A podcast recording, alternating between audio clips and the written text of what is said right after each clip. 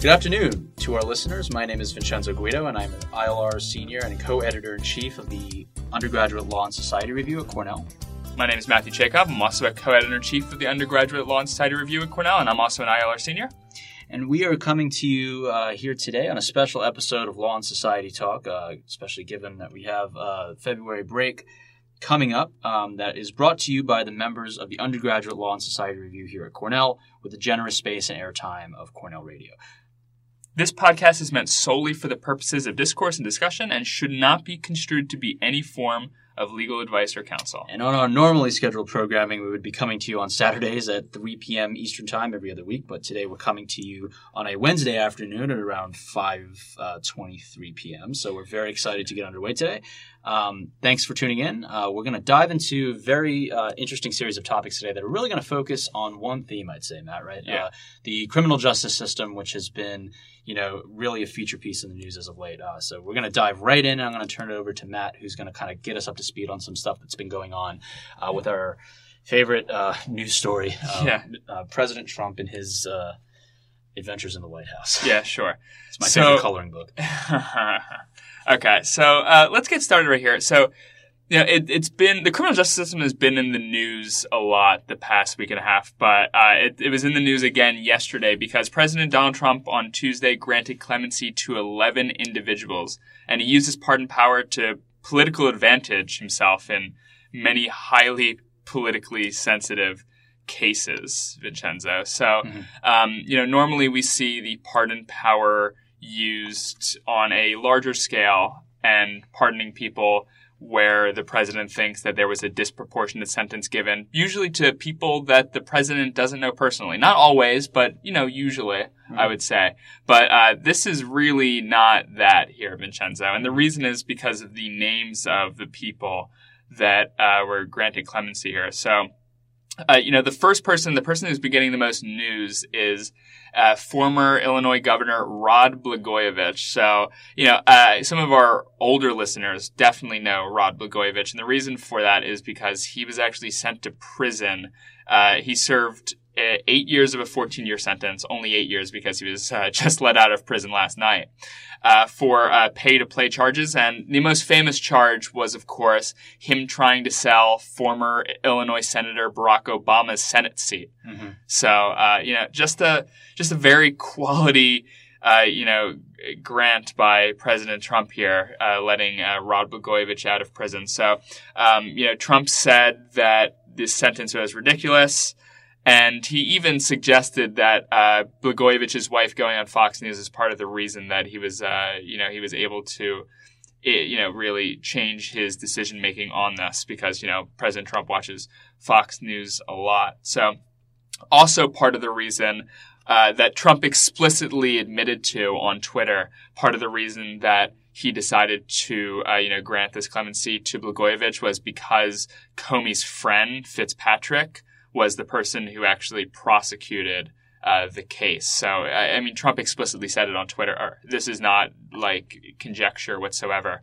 And uh, something that I also want to talk about, uh, uh, Vincenzo, Trump actually tweeted that uh, Blagojevich did not actually sell the Senate seat, and he was implying that because Rod was not successful, that uh, Blagojevich should never went to prison in the first place. So, Vincenzo, I'm just wondering what your opinion is with this because this is actually something this is a defense that's actually come up in the impeachment case as well because you'll remember uh, the republicans were saying well the aid actually was only held up for like 40 days and uh, zelensky didn't actually Mhm. start the investigation so what is with this defense I, I think it's kind of, at first glance, it's preposterous. Uh, I don't know on all glances it's preposterous i'm sorry vincenzo Um, I don't necessarily know all the you know fine-tuned specifics here, but I mean, even if he didn't wasn't successful in trying to commit a crime, you know, there is you know, if there was conspiracy to try to commit a crime, that is still a crime. yeah sure Um, and I would imagine that you know whatever um, Blagojevich was concretely charged with when he was uh, being prosecuted, um, you know that there would certainly have been conspiracy laws that were on the books that also would have covered this behavior to show that it was not something that was acceptable. And I, I'm really kind of you know not that this is necessarily surprising given the anything but you know traditional um, you know, sort of approach to everything that the president, that the Trump administration has done. I, I'm really curious here how they, you know, were going to try to style this as someone who deserved a um, was he pardoned or was he commuted?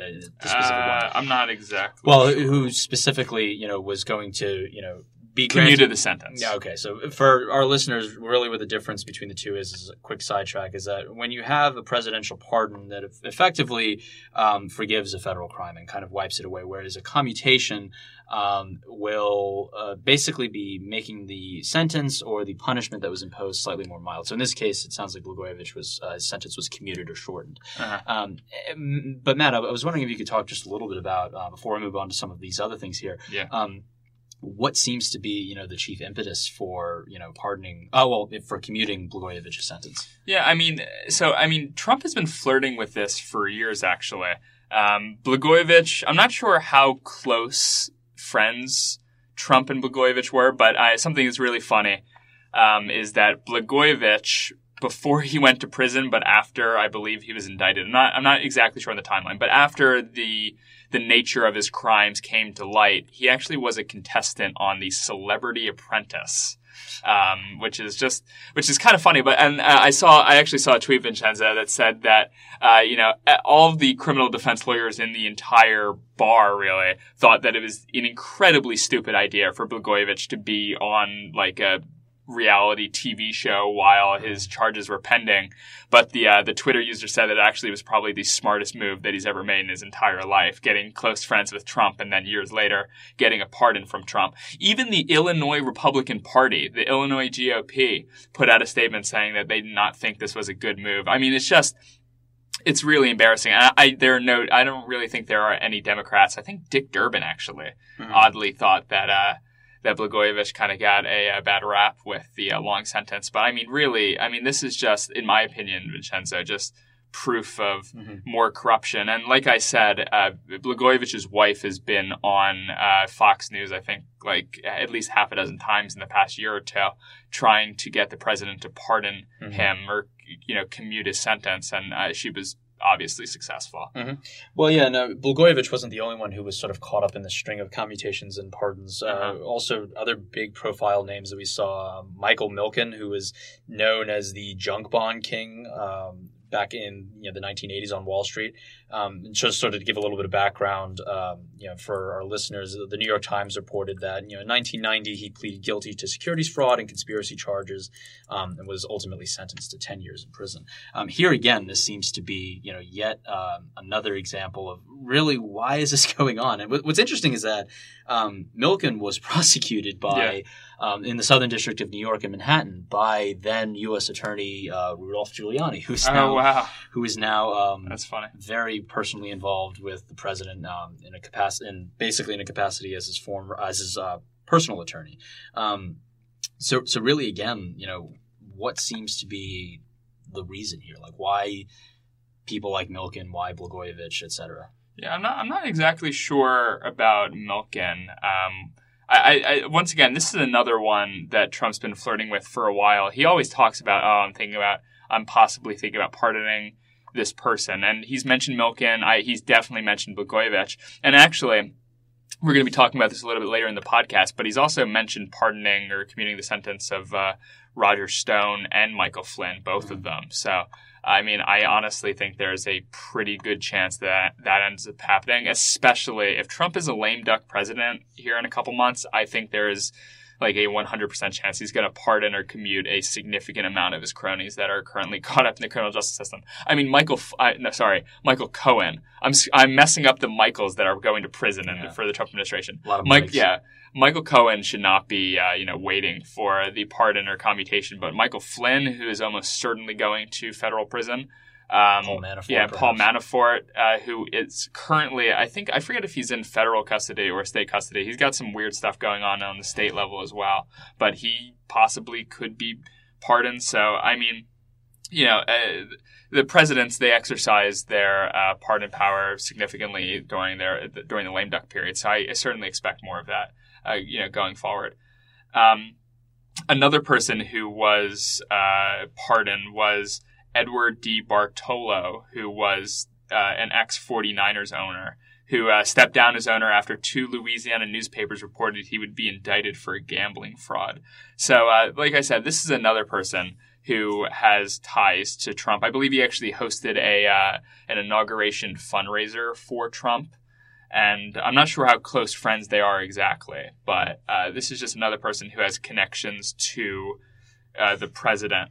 And I'm, I'm looking at a I'm looking at a tweet right here. You know, uh, Edward went to the White House, you know, right after his pardon to, you know, say hi to the president, thank him for thank thank him for his pardon. But I, I think Vincenzo, the, the, larger theme here is just like what, I, we were talking a little bit about this before the recording, but what do you think about the president kind of pardoning all of these people who are politically close with him? I mean, I, I, I expressed this to you a little bit before the podcast, and the idea of pardoning people who either donated money to your campaign or you're very close personal friends with just seems extremely corrupt to me. I, I, really don't like the idea. I think in very, very limited situations, it could be appropriate if it actually is a extremely severe sentence that is undeserving. But you also have to package that with a lot of other people who the president isn't personally friends with to make it at least mm-hmm. look a little bit less corrupt. You know, I mean, you know, package it with another,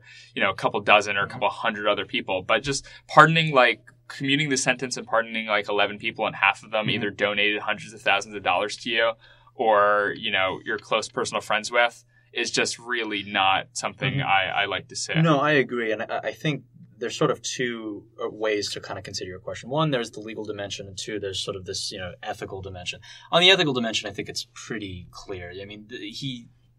the president should not be utilizing the pardon power to, you know, reward cronies' political loyalism uh, or just political loyalty. Um, Unfortunately, I don't think that's a view that's shared extremely broadly. No, no. Um, but I think that you know there's a significant degree you know among people who necessarily don't look favorably upon President Trump that you know this is truly you know problematic in terms of you know we don't want to you know use the president's power you know to try to enable things that would otherwise be treated very very harshly if they weren't close political allies of the president. The other legal dimension of this, I think, is a little bit more complicated, and I think we'll we'll get into some of that later on in the podcast when we talk about uh, specifically talk about Roger Stone. Uh, but there's an interesting constitutional dimension here. So under Article Two, the president has uh, is vested with uh, sort of an undefined or largely undefined. There's some definitions of it um, degree of executive power, which among things really has been interpreted, you know, to be, um, you know, execu- seeing that the laws are faithfully executed. So within that, there's, you know, the, the um, president's power to pardon, which I actually don't know if it's specifically under Article Two, if it's mentioned elsewhere, um, but the question of can he legally and procedurally do this, and if so, like, does intent matter? That's a little bit unclear. Most a lot, especially among conservative legal commentators, um, and definitely among probably some other constitutional scholars that maybe not expressly political, um, it, it, seems that the answer to that question is yes, that the president can do that. Whether mm-hmm. the president should um, is a totally different question. Um, and I think, you know, if he's sort of allowed to, if the answer is yes, then that reveals that there's a critical defect in the way that, you know, the exercise of executive power works. Um, but I think um, as we're talking about this, it will particularly come up um, when we talk about Roger Stone. Yeah. So I think uh, really with that, uh, sort of in keeping with the theme of Criminal Justice Day, we have a, a variety of things that you know we want to cover over the next. Uh, uh, over the next several minutes here. Um, and I think we'll dive right in talking about uh, probably one of the biggest legislative uh, movements uh, in the sphere of criminal justice, sort of moving past sort of the uh, executive exercise like the prosecution of criminal justice. All right, so today we will be discussing one of the most significant policy debates currently in vogue uh, in political discourse criminal justice reform. And at the time of this recording, and indeed likely for the foreseeable future, the United States leads the world in the amount of people it incarcerates at well over 2 million plus individuals. Um, put through a different lens, while the U.S. is home to approximately 5% of the world's population, houses upwards of 22 to 25 percent of the world's known prison population. Uh, and this phenomenon of uh, mass incarceration is really the product of a complex web of legal, political, economic, and social factors that we can't at all sufficiently unpack in 45 minutes. But today, we will try to focus on what may be indeed a new chapter in the growing movement for reform the First Step Act. Uh, but before we sort of dive into that, I want to also um, introduce with us who's here in the studio with us today, uh, Professor Joseph Margulies, who generously uh, agreed to sort of join us for our discussion today. Uh, just before we sort of dive into a general overview of the First Step Act and exactly kind of what it does, what it doesn't do, uh, I was wondering if you could just tell us a little bit about yourself, um, maybe about your work uh, in the criminal justice space, um, and uh, yeah, that's pretty much it. well, I'm a, now at least I'm a professor here at Cornell. I, I, have a joint appointment in the law school and the government department, so I teach in both places. And my work, uh, or one of the hats that I wear and have worn for a long time, is in criminal justice. I have been a criminal defense lawyer forever, since mm-hmm. long before becoming an academic. Mm. Uh, and I write about uh, criminal justice and um, uh, particularly the meaning of this uh, phenomenon. Just uh, is it real or is it uh, uh, hype? this idea of criminal justice reform. Mm. Mm-hmm. Absolutely, I think that'll become especially relevant to our discussion today about what a lot of the implications of the First Step Act are. Again, kind of alluding to you know, does this actually fundamentally change anything uh, about the criminal justice system, or is it, you know, the definition of very, very, very incremental reform that mm-hmm. scratches the surface? So, with that, uh, again, thank you, Professor Margulies, uh, for Happy to be yourself. here. Uh, so, for our listeners, we'll just sort of do um, a deep dive, oh, a, a very an attempt at a deep dive in a short amount of time on the First Step Act. And listeners may remember from our last episode when we talked about the States Act um, that you know we tried to sort of just cover and give a general frame. So really the First Step Act, uh, Matt, you'll love this one, is another yeah. acronym. Uh, the formerly incarcerated uh, Reenter Society transform Safely Transitioning Every Person Act. um, another big uh, acronym, very similar to uh, the States Act. Um, so in terms of that alliteration there. Yeah. Um, so this bill was signed into law uh, by the 115th Congress in 2018, and really is one of the first major criminal justice reform bills of the new millennium, uh, and has earned a considerable degree of bipartisan support in its current uh, form um, from some really perhaps unexpected figures in the criminal justice. Um, you know, debate. Uh, the Koch brothers, for example, uh, yeah. were huge proponents of this and have some of their auxiliary organizations that actually played a role um, in formulating some of these provisions. Doug Collins, who's the ranking member of the Judiciary Committee, um, Trump obviously signed the law and had vocalized some support. Um, but really, I think to sort of dive a little bit deeper into what the bill does. Uh, so, really, the act, among many of its provisions, um, does a variety of different things. First and foremost, uh, retroactively applying some provisions of the Fair Sentencing Act, uh, which allows for um, you know certain things with regard to drug sentencing um, that would have been relieved under the First Step Act now applies retroactively um, because of what the Fair Sentencing Act mm-hmm. established. Uh, also, it allows for employees to store uh, their firearms securely uh, at federal prisons, restricts restraints, uh, use of restraints on pregnant women. Um, it also expands um, compassionate release for terminally ill patients, places prisoners closer to their families in some cases, uh, depending on uh, where they're at. Um, and it's sort of a variety of different things that are going on here. But really, I think what's interesting is with sort of the tenor of this bill, you know, we have there's also a call for a creation of rehabilitative programming that's aimed at reducing rates of recidivism, um, and ways that kind of does this is sort of including language about granting increased access to employment training, help acquiring housing, and greater opportunities for early release for good behavior. Um, and again, we're sort of very much skimming the surface here. Um, and the bill, uh, even in sort of preparation for this segment, we kind of discovered was really the work of a lot of extensive, extensive compromise um, on both sides. Um, it had a lot of Democratic support, right? It did, yeah. So initially, there was a lot of Democratic support. Uh, really, where a lot of the controversy came in was uh, a lot of the things with sentencing and early release. There was a okay. lot of uh, Republican opposition to um, retroactively applying um, portions of the Fair Sentencing Act yeah, sure. um, and other things for early release. Uh-huh. Um, but as I sort of uh, actually specifically on the point regarding the retroactive application of the Fair Sentencing Act, uh, really what that law did uh, was reduce the disparity between the amount of crack co- uh, cocaine and powder cocaine needed mm-hmm. to trigger certain federal criminal penalties from a 100 to 1 weight ratio to an 18 to 1 weight ratio mm-hmm. and eliminated the five year mandatory minimum sentence for simple possession of crack cocaine, uh, among a couple of other things. Uh, so, what that essentially means is that folks previously serving long sentences for drug related crimes specifically uh, for crack cocaine, saw their sentences in some cases retroactively reduced, resulting in many being eligible for early or immediate release from federal custody.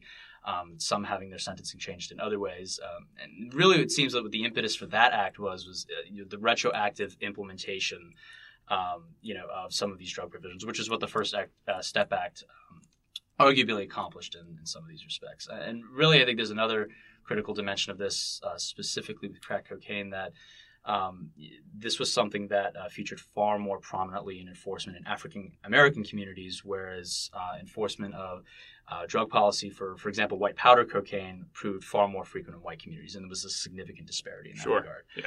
Um, so that's sort of like a general overview. We can get into some of the other details um, regarding some of the stuff that the act does and the effectiveness, really, at this point, um, now here in 2020.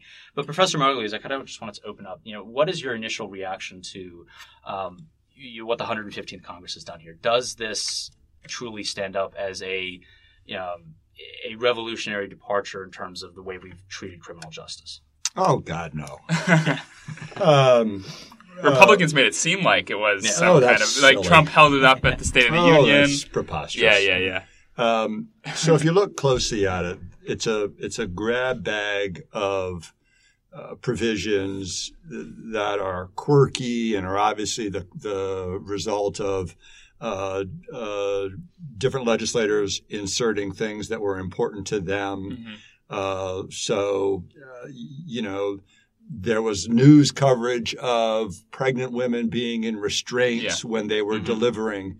Uh, so there's a provision in the bill that says, "Thou shalt not put pregnant women in restraint when Mhm. they're delivering a baby." Well, you know that's that's you, that, that happens so infrequently that Yeah. you can't very well call that uh, a seismic reform. Of course. if you look at the the the, the people that it actually affects, uh-huh. Um, there's two cat, you know, in any numbers, and you have to understand the the numbers that we're talking about here are very small compared to the entire, even the entire federal population, let alone the entire U.S. population, and most people in custody are in in state custody. Uh-huh. Um, it's the small number of people who are going to get retroactive benefit of the Fair Sentencing Act, um, and that's a few thousand people, and then um, the larger number of people that would be beneficiaries of meaningful, robust uh, rehabilitation programs going forward, right? So one Uh-huh. is backward looking Yeah. and one is forward looking. Those are the two potential bodies of, um, uh, cha- those are the two changes that would affect the largest number of people. Mhm. And that is where there has been the least movement in the enforcement of the, of the uh, First Step Act. In fact, Republican uh, um, uh, legislators and the Department of Justice are resisting um, full retroactive application for some people. They're fighting over the release of some people. Wow. So they're restricting the number of people who get out as a benef- as a as a result of this. Mhm. And Congress and the Trump administration are not adequately funding the rehabilitative side. Uh-huh. Right? You can't do that unless you the money. uh, yeah. authorize additional money. Uh-huh. And so it, it, it's just a symbolic gesture that goes unfunded. It's an unfilled mandate. Yeah. So it, it, it's um, look, it's called the First Step Back. Is it, is it better than the No Step Yeah, Back? yeah, yeah. Yeah, it's better than the No Step Back. And a few thousand people are out. Uh-huh. But um, relative, that's about 2% of the federal population. And the federal population is only about 9% of the whole total Wow. in U.S. custody. So Mhm. does it affect a lot of people? No. Yeah. Is it good that they're out? Yeah, it's good yeah, that they're of out. course. Yeah, no, I I think sort of dovetailing off of that, and you had mentioned this earlier on, um, but for our listeners, you know, would you be able to kind of distinguish here between you know the realities of federal versus state or local incarceration? Because Sure. the numbers, I think, um, there's a considerable difference uh, in the way that we sort of understand mass incarceration, and I think highlighting that difference would be great. Well, look, when you talk about the uh, whole number of people who are in any kind of, of criminal justice custody, and this does not ex- this does not include immigration custody, just criminal justice custody. There's really several different buckets. One bucket is pre-trial, that is, they're in custody pending uh, resolution of their case, Mhm. and most of those people are held in what we call jails. Uh, and then there are people who've been convicted uh, and sentenced to a term that leads them to be sent to prison. And, and, and those are folks that are in prison. Mhm.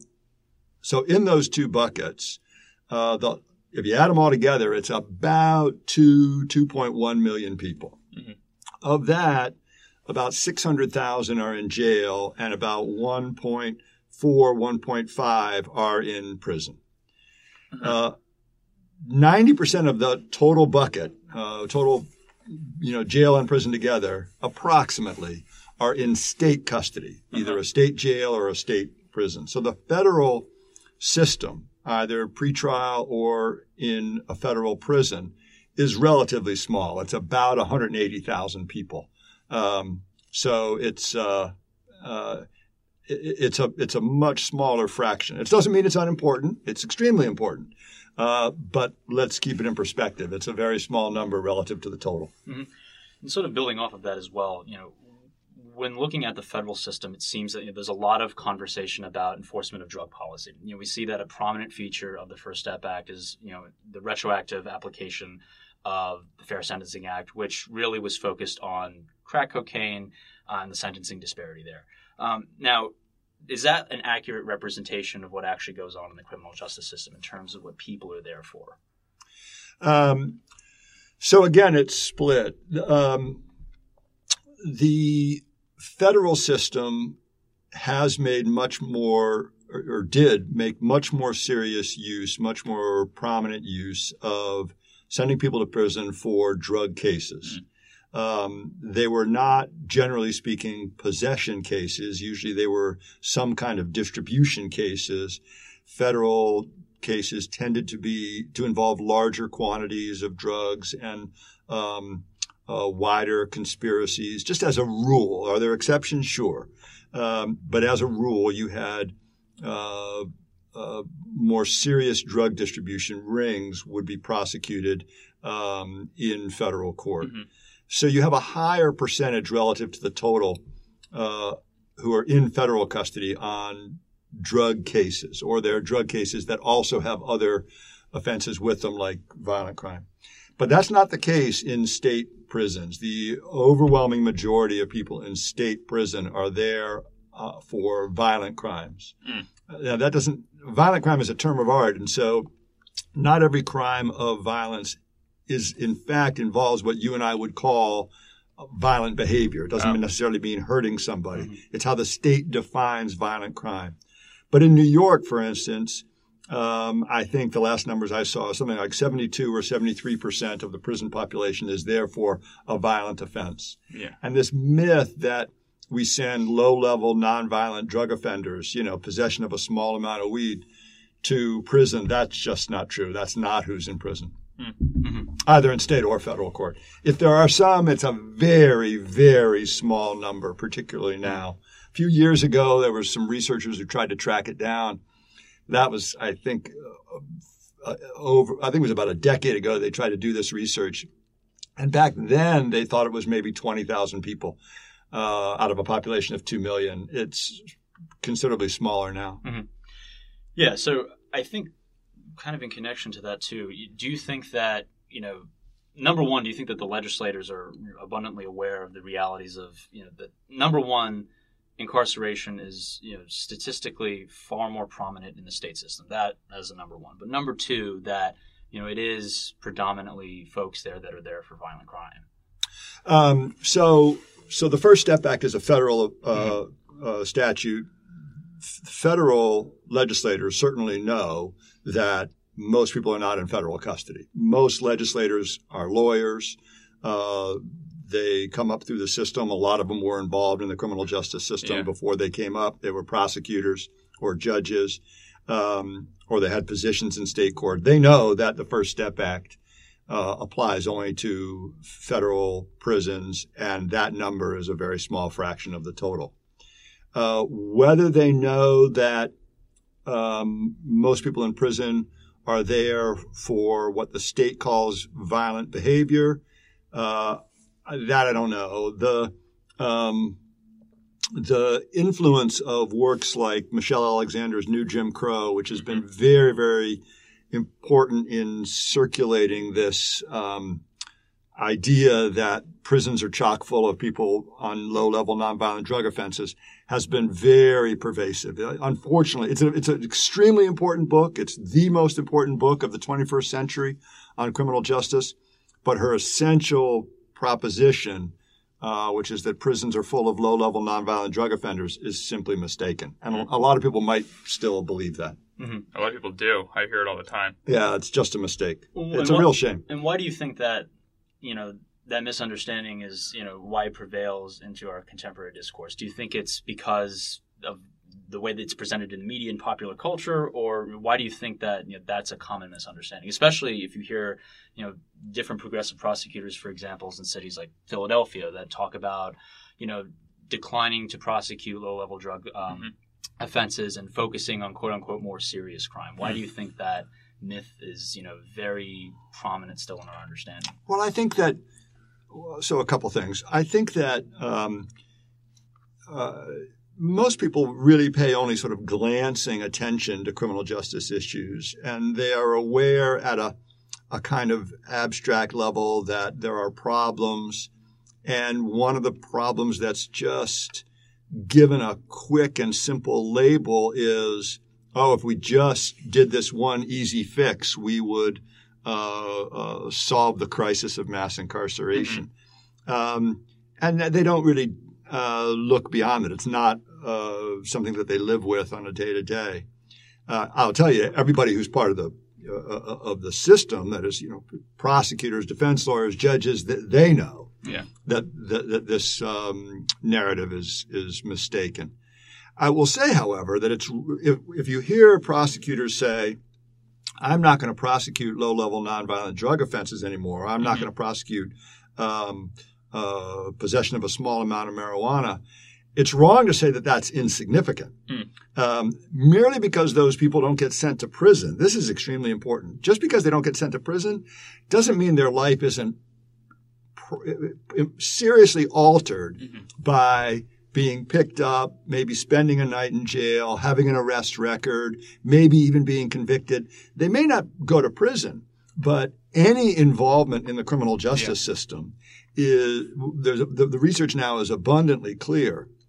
Any involvement in the criminal justice system alters a life trajectory in a way that can be extremely disruptive. Mm-hmm and debilitating. So just because a guy doesn't go to prison doesn't mean that there's no consequence to uh, getting arrested for a small amount of weed. And though we don't send those guys to prison, that is an exceedingly common arrest. There were yeah. eight in, in 2016 or 17, I think, there were eight million um, convictions for just a possession of a small amount of marijuana. Wow. Uh, you don't want to you don't want to imagine that that's unimportant, even though those guys don't go to prison. Mm-hmm. Right. And but the but the First Step Act doesn't touch that. Yeah. Doesn't do anything about that. Well, and uh, kind of going back to what you were saying before too, you know, you pointed out that the Trump administration and Congress really haven't, you know, shown any serious interest in providing the necessary funds and logistics to implement a lot of what the First Step Act allegedly wants to do, especially as it pertains to reducing rates of recidivism, reentry, and things like that through rehabilitation. Yes, right. yeah, um, but they, they don't believe in that really. I, I, would argue. Well, I guess sort of what I would ask you, um, Professor Margulies, um, you know, let, let's assume that you know we were able to you know acquire the necessary funding and logistics to implement what the First Step Act you know says that it wants to do. What exactly would those opportunities or the ideal model of those opportunities look like in terms of meaningful reentry or rehabilitative programs to try to reduce recidivism in the way that it says it claims it wants to do? You know the there is a, a, a popular uh, myth. It's another popular myth that when it comes to rehabilitation, nothing works. Mm. Uh, there's no point in throwing money after this problem because nothing that we try will work. Mm. Um, and that's just not true. There's now a, a lot of uh, work done uh, that demonstrates that a number of programs really are successful. Mm. Um, but they require two things. One, they require a commitment on the part of the facility to plan for the person's release, plan for the day they're getting out on the day they arrive. You got to begin planning for their departure on the day they arrive mm-hmm. and never stop working towards their successful reentry. Uh, and that's not that is not the norm in prisons around the country. There are some places where, like for instance, uh, in Maine, I don't remember. I don't know if he's still the commissioner of corrections, but the commissioner of corrections in Maine is the only commissioner who comes out of the the mental health uh, side of corrections rather than the security side of Yeah. corrections, Sure. uh, and has a real commitment to um, uh, healing guys when they're inside. And his uh, philosophy is we start working for their release the day they come in. Mhm. And the second thing it takes is meaningful commitment by the legislature to fund these programs. That, and, and, and that too is where things fall. Mhm. Uh, the extent of underfunding in some of the prison systems around the country is horrifying. Mhm. Uh, staffing is terrible. The pay. This is just for correctional officers, let alone rehabilitative programs and education programs and drug abuse programs and anger management programs and mental health treatment programs. Uh, that's that's effectively non-existent, and they can't even fill their their correctional officer positions because the pay is so bad, the morale is so low, the turnover is so high. So there's no financial commitment by the states and no uh, supplementary funding by the fed- or, de minimis supplemental funding by the federal government. Mhm. So it's very hard to uh, get meaningful uh, programming in the prisons. Yeah, Professor, uh, what do you say to people who think that why should we be spending billions of dollars or throwing billions of dollars at the Bureau of Prisons to increase rehabilitation when we need to, when we, to, to these people that are, you know, incarcerated while we could be like giving tax cuts to people who aren't incarcerated, for example? Because this is a common point. Why should we be spending money on rehabilitation when we could be spending money for people who didn't go to prison, didn't make a mistake in their life? What do you say to those people? Well, um, you know, first of all, I don't engage in this sort of divisiveness of y- y- these are good people and these are bad Yeah. people and these are people we deserve to support and these are people we Of deserve course, I, I didn't agree with that position. I'm just no, saying. I understand. Yeah. I, I recognize that you're just Yeah. playing devil's advocate, and people do ask questions like that. Mhm. But I want to make make it plain that my this is just a matter of my personal philosophy. Mhm. There is no them. There is only us. Agreed. There is Yeah. no them. There's only us.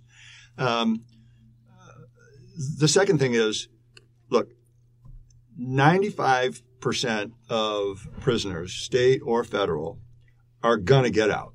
Mhm. Very few, only a very small fraction of people um, uh, are going to be in prison until they die. Mhm. Most of them are coming out. Uh, that is especially true with the historic declines in violent crime that we have seen, Mhm. where the violent crime rates in most jurisdictions are rates they haven't seen since the 60s. Wow. So people are going in for a relatively short period of time. I don't mean that it's way too long. And there, Yes. and there are people who are, you know, still doing mandatory minimums. That there's, there's still plenty of people who are sent for a very long time, but they're going to come back out. Uh-huh. And the only question, if they're going to come back out, if you are just um, trying to maximize social utility, is well, do you want them better when they Yeah. come out, or do you want them worse? They're Yeah. coming out. They're coming out, and they're going to move to back to the communities from which they came. Uh-huh. Do you want them better, or you want them worse? We know how to make them better. We Yeah. know how to make it better, uh, and you just have a choice. And really, when we're considering this issue too, I thought it was particularly interesting right now that you know, as Matt had talked about before, this is being trumpeted as you know a huge victory, a, a bipartisan you know movement on criminal justice. You know, Trump mentioned it in the State of the Union. Why do you think the parties, you know, the parties who you know are supporting you know this law and celebrating it? Why do you think that there's bipartisan agreement now um, on an issue like this? Um, so a lot of people have looked at why it basically um, for the last 15 years or so, since early in the 21st century, the idea of criminal justice reform took off. Uh, it began to attract some bipartisan attention. Um, uh, and a lot of people have asked, well, you know, why? Mhm. There's nothing in it that um, would make you know, starting in 2002 or three, uh, uh, a, more likely point than you know 1997 or 1996. Crime rates have been going down since the very early 90s.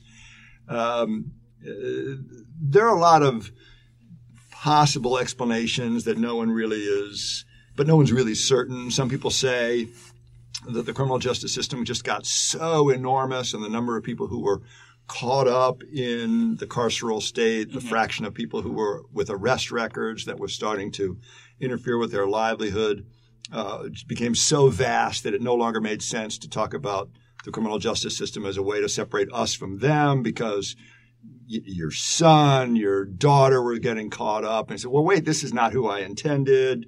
So it was just, it was just proving to be too gigantic. Other people say it started to we started to see real change when the complexion of people uh, being sent to prison started to change, uh, and you started to see uh, when when the crack epidemic ended and it was replaced by the methamphetamine and the, later the opioid epidemic, and meth and opioid, at least at first, uh, were principally white uh, offenders, and crack was at least in enforcement, more African American offenders. And when you started to send more whites to jail and prison, people started to take notice again. Uh-huh. There's a lot of explanations that people offer, yeah. uh, but we don't really have g- good evidence of it. But I will say that the idea of reform itself, though there are dimensions of it that are bipartisan, is still really very limited.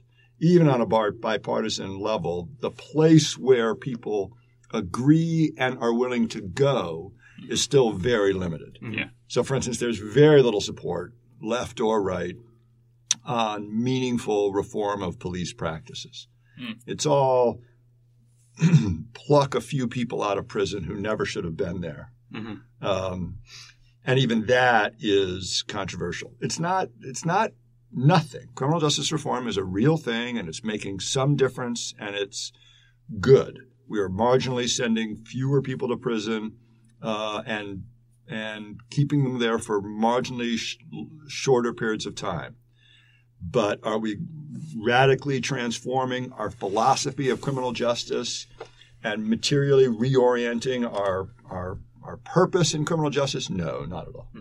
Well, and the follow up to that then is, you know, do you think that that change is possible? So, for example, I think it was uh, Senator Cory Booker that introduced um, not too long after the First Step Act, you know, the bill titled the Second Step Act, mm-hmm. which, um, you know, was meant to try to take some of these reforms further, bearing in mind, you know, very much like the title says, that this is not the rubber stamp on, you know, criminal justice reform that, you know, we're done with this and this problem is solved. That being said, though, given everything kind of that you just said, um, do you think that, you know, that type of meaningful policy reform that you alluded to is possible, um, not even necessarily just in Congress, um, but also at the various state legislatures around the country. It's absolutely possible. Mm-hmm. So, for instance, last year, in New York, uh, when the new uh, crop of uh, progressive Democrats came in and, and, and replaced a, a much more conservative group, um, they passed a number of very progressive uh, criminal justice bills that affected uh, not just prison populations, but um, uh, uh, jail and enforcement and the way cases move through the court system and so on. It's clearly possible. Uh, and if it's going to happen, it's going to happen at the state level and the local level. Um, whether it endures is uh, uh remains to be seen. Uh, there's already pushback against some of the New York reforms that, that are less than a year old. Um, so whether and you know, there's some indication that New York legislators may cave and retreat from some of the things that yeah. they did. Um, uh, so, is it possible? Is one question. Is it likely? Is another. And um, being a, a, politician has never really been a profile in courage. yeah. So I think we did a pretty good amount on the First Step Act, but it's really you know kind of funny timing having you on the podcast this week because the criminal justice system has been in the news so much in the past, say, about 10 ish days. And the reason for that is because of the Trump administration, specifically the Department of Justice, and their meddling in the sentences of a couple different. Uh, you know, confidants of Trump. So I, I think it'd be it'd be good if we talked to you for a couple minutes about this, and I'll give a little Sure. bit of background. So. Uh, a lot of people, if you follow the news, you probably heard the names Roger Stone and Michael Flynn. We're, we're going to mostly focus on Roger Stone. Uh, so uh, Roger Stone actually was a campaign member of the Trump campaign during 2016 for I think a couple months, but he quickly left the campaign, but was sort of in the background, kind of advising Trump informally occasionally. And he actually got caught up in the Russia investigation. He was convicted on multiple charges of obstructing a congressional inquiry, lying to investigators under oath, and trying to block the testimony of a witness whose account would have exposed his lies. He actually threatened one of the witness's dogs. Uh, yeah, so, and like I said, it all goes back to the special counsel investigation. So, uh, sentencing is actually supposed to happen soon, but what happened was the line prosecutors at the Department of Justice wanted to recommend a seven to nine year sentence for Stone. And the reason why it's so high was for a couple of enhancements, I believe, when it came to, uh, you know, the violent witness intimidation that ended up increasing the sentence for Stone significantly. And what actually happened was Trump tweeted about this really high sentence, and a couple hours later, I believe the next day, uh, the DOJ reversed this position, and they didn't say a specific number of years they wanted. They just said significantly less than seven to nine years. Now, it's important to note that Barr says his mind was made up before Trump tweeted, except I'm not really sure how many people actually believe that. But regardless, it's the DOJ interfering in the decision of these career line prosecutors. So, you know, I, I, was kind of wondering, Professor, is this like an unusual situation? I mean, a lot of people were saying like this is the, you know, the Saturday Night Massacre. Uh, and I was wondering, you know, because you're an expert on, you know, the criminal justice system, do we see this very frequently, these four line prosecutors resigning? Do we see the attorney general stepping in before a sentence has been handed down? We're not talking about pardons and commutations. We're talking about before a judge has issued a sentence, trying to get, trying to undermine the position of the line prosecutors. Is this an unusual situation, or is Oh. this something that happens a lot? Oh no, of course it never happens. Yeah. uh, I mean, first of all, you have to understand the the recommendation that they gave was the guidelines calculation. hmm Um, there are federal sentencing guidelines which are advisory, um, but they still hold a lot of sway. And those uh, advisory guidelines recommended you, you calculate what the sentence is based on the crime of conviction and the underlying conduct. And the recommendation led to uh, uh, a, a sentence, produced a, a, a proposed sentence of seven to nine years. It was not a particularly extreme sentence Yeah. uh, based on the totality of circumstances, not unlike what thousands of guys are sentenced to Sure. uh, for equivalent conduct. And in none of those cases does the president say, "Oh, well, this is a scandal," uh, and does the uh, Department of Justice come in and overrule the line prosecutors who collectively have decades of experience and Uh-huh. who lived with the case uh, uh, since the beginning, um, and and come in with a uh, recommendation of something meaningfully less. Uh-huh. Uh, it, it, it, so the short answer to your question is: Does it happen very often? Yeah. No, of course Yeah. not. It, but it's not often that a close pal of the president is um, uh, about to be sentenced. And Yeah. Do you think those things are unrelated? Of course not. Yeah, no, I don't think I really don't think it's a coincidence here. So, but but a question a lot of conservatives are asking is why does this really matter? Because Trump could have pardoned Stone and Flynn anyway. So if they're inter- so if he's interfering before the sentence is handed down by the judge, Right. and bef- it was like, Well, why does this matter? So yeah, I'm fine with that. So Yeah. well, let's just say the system is a mockery, and he can reduce it to rubble Yeah. before the judge does anything or after the judge does anything. Uh, Yeah. You know, but but but frankly, I'm I'm fine with that. Uh-huh. I I don't have any problem with this lesson learned from the Stone affair, which Uh-huh. is the rule of law is a joke uh-huh. if you're if you have the resources and the connections, uh politics will rescue you. Yeah. And if you don't, you'll go to prison for seven to nine years. Yeah. Well, uh, I don't have any problem with that interpretation. That's what I believe. Uh-huh. I I don't think that there the people are so up in arms about how this is an affront to the rule of law, well, that's only because they believe that there's real content to the idea and that the rule of law exists independent of politics and everybody's equal before the law and all these other myths that we learned when we were in, you know, fourth grade. Back well, just, class. you know, yeah, back in civics class. Well, just, you know, wipe the fog out of your eyes. That's not how the system works. Mm-hmm. And so, of course, people like Stone get a break. Yeah. That's the way the system works. And if you don't like it, the solution to that is at the ballot box. Yeah, sure.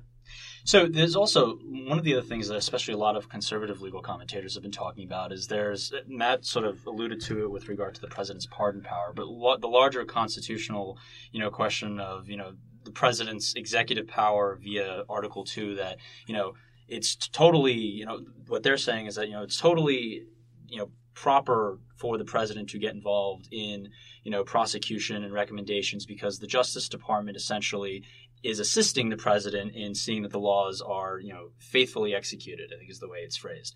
Um, so, you, do you think that you know, taking politics sort of out of it, and you know, the unsavory nature of you know, Mr. Stone's involvement with the Trump campaign and with the Mueller investigation, do you think that you know, even independent of that, that President Trump uh, in the status quo can do this in terms of interfere? You mean, is he constitu- Is it an impeachable offense for him to have done what he done? Yes. No, of course not. Of course he can do it. Mhm.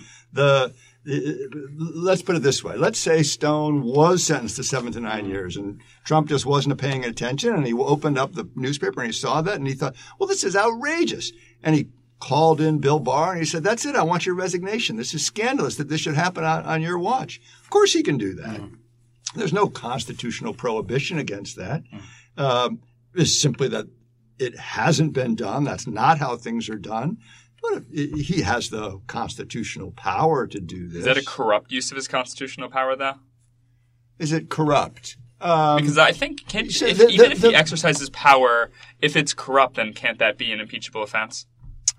but but so again, the premise of the question presupposes that there's a um, restraint on his power uh, that would disallow him from granting favors to his cronies. Mhm. Right?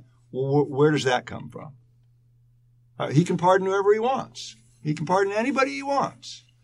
Well, and and if you don't like it, you the, the solution to that is at the ballot box. Now, what he can't, you know, he can't obstruct justice. He can't suborn perjury. He can't tell the prosecutor as well, uh, I want you to throw this case. I want you to boot this case. I, I want you to lie and put on a witness who you know is going to lie. Well, that's a crime. But just like anybody else, he has a right to go in and say, well, that's an excessive sentence. Uh, and just like any any other president, he has a right to say, you know what, Barr, you're done. Uh,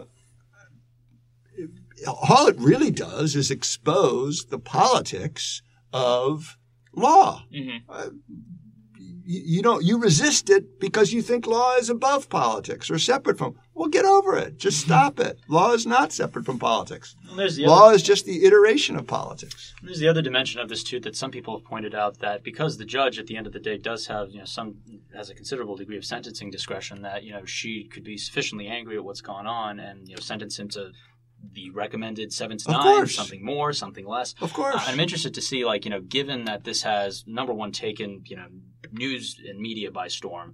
There's a lot of, you know, argument among legal academics, uh, among uh, there was, I think, 2,000 you know, former Justice Yeah, Department officials, 2000. uh, from letter. both ends of the political spectrum calling for Barr's resignation. Yeah, and Uh, Barr said Barr threatened to resign last night, according to the Washington Post and So, CNN. that said, do you think that the judge will be in any way sort of affected by this whole fiasco and impose a sentence less, equal to, or greater than um, you know what's on the table? It's impossible to imagine that the judge is unaffected. Yeah. Mm-hmm. How she is affected is very hard to, to know. Mhm. Uh, you're right that um, the guidelines are advisory. The way it works in federal court is uh, the guidelines are advisory, and both parties make recommendations, as well as um, you, know, you know probation makes a recommendation. Everybody Mhm. does their own calculation Yeah. of what the guidelines should be, and they make their pitch. Um, and the judge is not bound by any of them. Uh, so she could give more than seven to nine years. She could do her own calculation. Um, and and she could do less. Mm-hmm. So she she is free to within within certain limits um, to give a very different sentence. Uh, and I anticipate that if she gave seven to nine years, Yeah. he would pardon him. Trump would pardon him, Yeah. and that's not an impeachable offense. It's appalling, Mhm. and what Barr did was appalling, but much of what he does is appalling, Mhm. and it, and the price he should pay for it is uh, a political one. It'll certainly be interesting to see what happens uh, over the course of the next couple days and weeks. You know, seeing a what ultimately happens, but two, sort of what the long-term political ramifications of it are. Either way, um, certainly something that will not be going away anytime soon. So, Professor Margulies, we just want to say um, thank you so much for joining us today. Uh, we really appreciate it. Um, and also thank you to my co-host again, Matt, uh, Yeah. for being here. Thank you, Professor. Not at? So uh, we will be returning uh, shortly after the February break. Uh, but in the meantime, we want to thank CornellRadio.com for their generous uh, airspace uh, and facilities. And uh, we look forward to uh, talking to you next time. So again, I'm Vincenzo Guido, I'm Matthew Chekhov. and uh, this has been Law and Society Talk. Thank Take you. care. Bye.